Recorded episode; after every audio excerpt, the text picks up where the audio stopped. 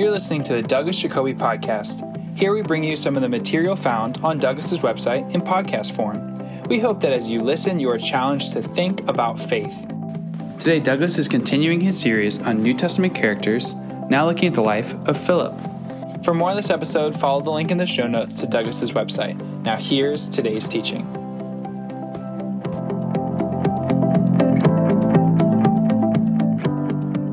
You're listening to New Testament Character Study number fifteen on Matthew, Bartholomew, Simon the Zealot, James the Younger, and Thaddeus.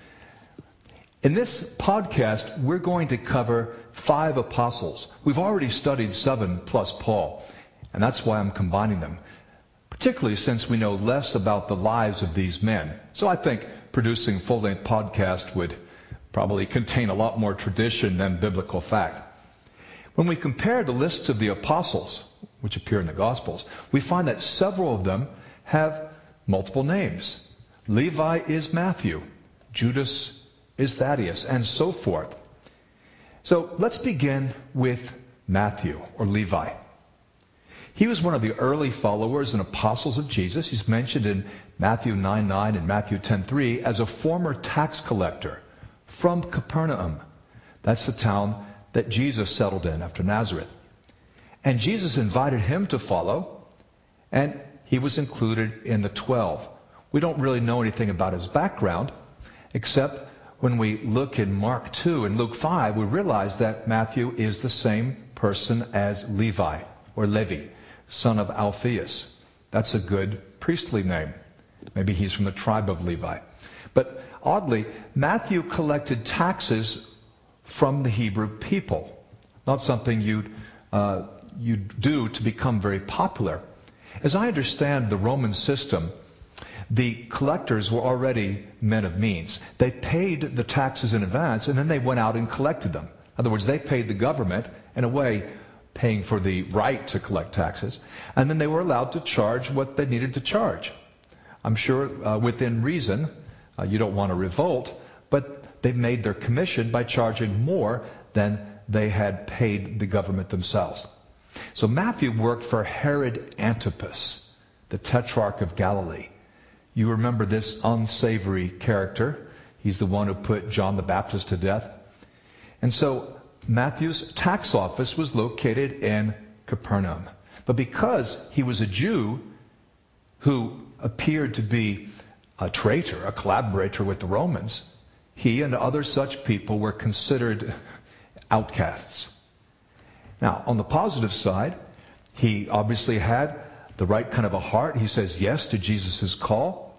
As a tax collector, he would probably have been literate in both Aramaic and Greek. It's funny, we know more about Zacchaeus, I think, than we do Matthew. Zacchaeus, of course, the tax collector, the short man, who is willing to make amends in Luke nineteen. At any rate, perhaps Zacchaeus' character gives us some insight into Matthew. At least we see diversity within the apostolic band. Jesus didn't just call one kind of person, although, except for Paul, they all were from Galilee, but these people came from various backgrounds. Number two, Bartholomew. Now, Barthol- Bartholomew's other name is Nathanael. How do we get that? I mean, how do you figure that out? Well, because in Matthew, Mark, and Luke, what we call the synoptic, synoptic Gospels, Philip and Bartholomew are mentioned together. In John, Philip and Nathanael are mentioned together. And again, this is not strange because uh, it was uh, not uncommon for one to have more than one name. And we know a number of apostles who had multiple names. I like to read the section from John one, starting in verse forty-three. The next day, Jesus decided to leave for Galilee. Finding Philip, he said to him, "Follow me." Philip, like Andrew and Peter, was from the town of Bethsaida. Philip found Nathanael and told him, "We have found the one Moses wrote about in the law, and about whom the prophets also wrote, Jesus of Nazareth, the son of Joseph." Nazareth? Can anything good come from there? Nathanael asked. "Come and see," said Philip. When Jesus saw Nathanael approaching, he said of him, "Here truly is an Israelite in whom there is no deceit." "How do you know me?" Nathanael asked. Jesus answered, I saw you while you were still under the fig tree, before Philip called you. Then Nathanael declared, Rabbi, you are the Son of God, you are the King of Israel. Jesus said, You believe because I told you I saw you under the fig tree? You will see greater things than that. He then added, Very truly I tell you, you will see heaven open, and the angels of God ascending and descending on the Son of Man. Well, in that excerpt, we see Nathanael, also called Bartholomew, coming to faith. He seems to be very genuine. Jesus mentions that he saw him under the fig tree. I've always wondered what he was doing. I'm aware that some rabbis think that if you're under the fig tree, that means you were studying Torah. It could well mean that. I'm just not really so sure. He's a bit skeptical, but he's honest. To me, he seems like someone from New England. You know, or or maybe someone from from New York, in his directness. And he doesn't believe, but so quickly, when Jesus mentions the fig tree, he changes his mind. Now, in John's Gospel, we see many people coming to faith in a fairly quick period of time. Uh, I think of the Samaritan woman in John four. Or think of the uh, skepticism of Thomas, uh, from our lesson on Thomas. Jesus appears, and he Thomas goes from being skeptical, I won't see it, you know, until I won't believe it until I actually put my hand there, to falling down and saying, truly, you know, you are the Son of God. And it's that kind of reaction.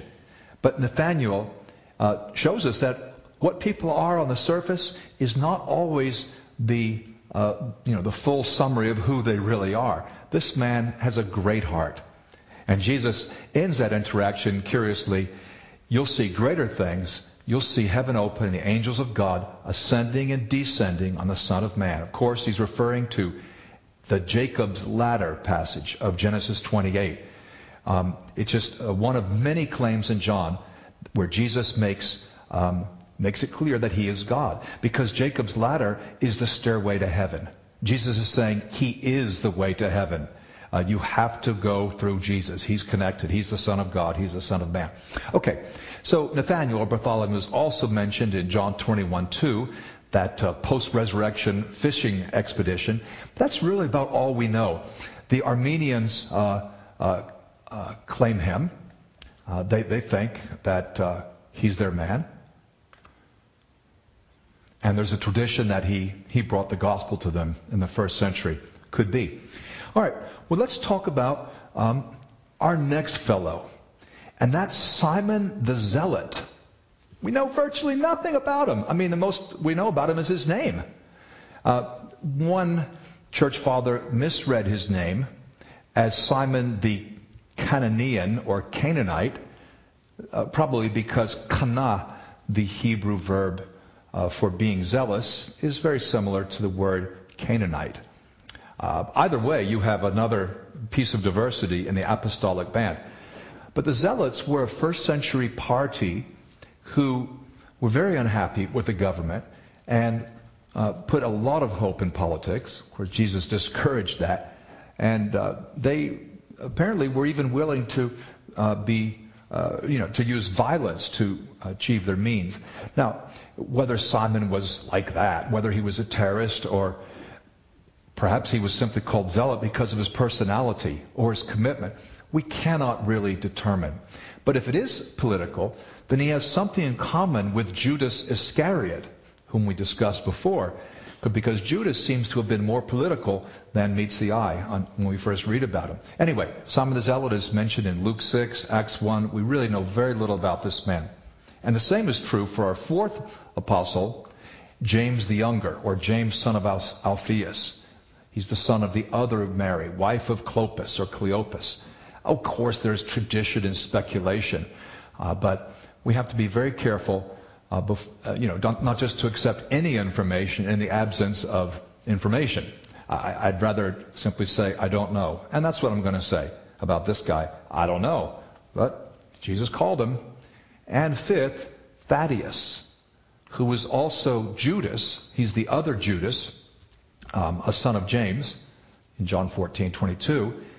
And in Matthew ten three, some manuscripts, you know, the manuscripts all have small variations.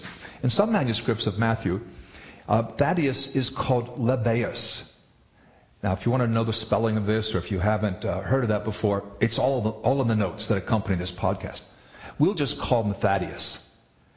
Um, this uh, fellow, by tradition, was born um, in Galilee, which means uh, coming from the north of the country, the more cosmopolitan area, he probably spoke Greek and Aramaic, like most of his contemporaries. Uh, perhaps he was a farmer. Uh, he, by tradition, his father had been murdered uh, because of his uh, commitment to Christ, because of his father's commitment. And after his mother dies, all kinds of miracles are attributed to her. Well, we don't know this. Um, you've probably, uh, probably more familiar than the word Thaddeus is the name Saint Jude. Because in traditional, uh, you know, Catholicism, this is Saint Jude, who was martyred in sixty-five. Now, Thaddeus, or Lebbaeus, or Jude, isn't this crazy, all these names? Uh, he's connected with Syria and the Church of the East. Now, Eusebius was a church historian at the court of Constantine. That's the emperor in the early fourth century, the one who, who was favorable towards Christianity. And here's what Eusebius says in his Church History, Book one. Thomas, one of the twelve apostles, under divine impulse, sent Thaddeus, who was also numbered among the seventy disciples of Christ, to Edessa as a preacher and evangelist of the teaching of Christ. Okay, unpack that. What does that mean? Well, it seems that Thomas gave direction. Thomas maybe had more authority than Thaddeus. Thaddeus is sent to Edessa. Now, this is not Odessa, which is a city in the Ukraine. This is Edessa, which is in Syria. So this is east of Palestine. And according to tradition, he uh, founded a community there, and they, kept, uh, they kept moving east from Syria, then into Persia. And from Persia, they went into what would be modern Afghanistan, Pakistan, India, China, Mongolia, Indochina. I mean, going all the way. And the, the group that uh, takes its name, uh, well, they don't actually name themselves after Thaddeus, but uh, uh, from this Eastern expansion of Christianity is the Church of the East. Now, today, I think it's fair to say they've lost their fire, but they're an amazing group in the Middle Ages. In fact, they were they covered more territory than Catholic and Orthodox together did. So if you just think, go east from Damascus all the way to China, this is the Church of the East. And they were never a state church. They were always a persecuted church. And uh, I'm actually very inspired by this group, about whom very few people know.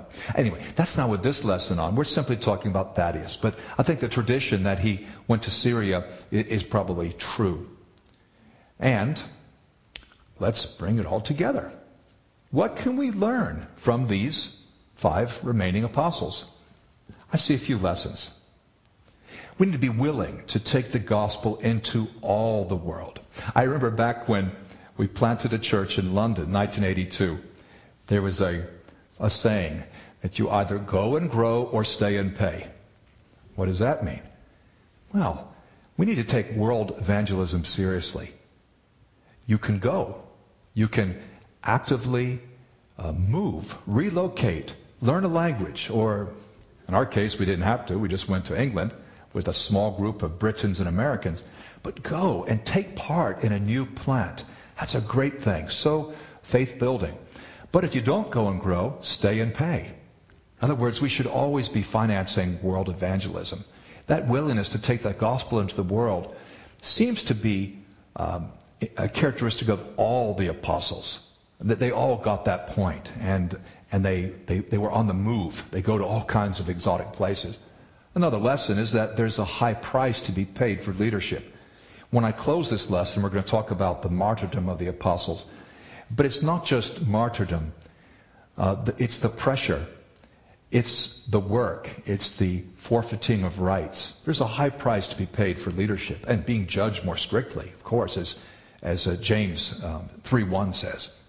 A third lesson would be that we should be careful not to judge people for their former political associations. And I'm thinking of Simon the Zealot. I'm thinking of Matthew. Uh, we could say, well, he wouldn't be a good guy, or he might put people off because you know, he was connected with uh, the, the other, with the enemy. Jesus gave everyone a fresh start. He gave me a fresh start back in nineteen seventy-seven when I was baptized. And probably if you're listening to this, you're a Christian as well. And if not, I hope you'll take advantage of that, that new beginning that Jesus offers. So what do we learn from the apostles? Be willing to take the gospel into all the world. There's a high price to be paid for leadership. Take care not to judge people because of their association. Don't be prejudiced. And one more, and that's the lesson of authenticity from Nathanael, alias Bartholomew. Authenticity doesn't mean that you have to remain a skeptic or take forever to make a decision of faith. I think we can ask the tough questions, but still come to faith relatively quickly. Now, our faith and knowledge will continue to grow in the years and decades that follow. But I think we should learn from someone like Nathanael. What about martyrdom? In the late second century and early third century, there was a, a, a, a Christian man named Hippolytus. He was a disciple of Irenaeus, uh, who, who uh, worked uh, like around one sixty, one eighty A D And he provides information about the deaths of the apostles. Now, there are other traditions too, but I'm just going to focus on his. And they may contain some true history. Uh, again, I, I think the stories should definitely be taken with a grain of salt. But according to Hippolytus, uh, eight apostles were martyred. And if that's the case, uh, counting uh, Paul, and we'll just uh, we'll remove Judas Iscariot from here because he's replaced by Matthias, then of the thirteen apostles, you have eight, which is definitely the majority, uh, pay for their apostleship with their lives. This church father says that Peter preached in Asia Minor and Italy. Well, we I think we know Asia Minor because of First Peter one and Italy, and was crucified upside down in Rome. There's another uh, tradition, but they both say the same. Andrew, Peter's brother, preached to the Scythians, those wild men, and the Thracians, the, the ones who lived around the Bosporus, uh, you know, where Turkey connects to the mainland of Europe. He preached, and then he was crucified on an olive tree in Achaia. Uh, that is the, you know, the southern part of what we think of as Greece. John, banished to Patmos, dying in the time of the Emperor Trajan. Trajan became emperor in the year ninety-eight. So he might have lived into the second century. James, of course, was beheaded by Herod the Tetrarch in Judea. And that's not only uh, a tradition, but it's actually recorded in Luke, uh, in Luke's uh, work, Luke Acts, and that's in Acts twelve. Philip preached in Phrygia, was crucified upside down in Hierapolis. Bartholomew, or Nathanael, preached to the Indians, crucified upside down, buried in Armenia. Matthew died in Parthia, kind of like modern Iran, but I don't, uh, Hippolytus, Hippolytus does not say he was martyred. Thomas preached to the Medes, Parthians, Persians, and others, and with a spear made of pine wood, he was killed, speared to death in India, where he's buried. James, son of Alphaeus, was stoned to death while preaching in Jerusalem. Jude, also called um, Lebbaeus, preached in Syria and Mesopotamia. And I, I called him Jude because that's what Hippolytus says, but we'll recognize him as the Thaddeus that we were just talking about. So he preaches in Syria and Mesopotamia, uh, but not martyred according uh, to uh, Hippolytus. Simon the Zealot, who's also called Jude, dies in Jerusalem, perhaps natural causes. Same for Matthias. And of course, the last apostle, the one abnormally born, Paul, was beheaded in Rome. Well, there'll be many more New Testament character podcasts to come, but thank you for listening to this series of eight podcasts on the apostles. I hope that's useful for you, and the next time you're reading through the Gospels, some of this information will be in the background, in your mind, and some of these perspectives will help you to have a stronger faith as you learn from these men of faith. We hope you enjoyed Douglas's teaching on New Testament characters. For additional notes and resources, be sure to check out Douglas's website in the show notes. The website has hundreds of articles, podcasts, and videos for you to access for free. You can also become a premium subscriber and gain access to thousands of online resources from Douglas's teaching ministry. Thanks again for listening.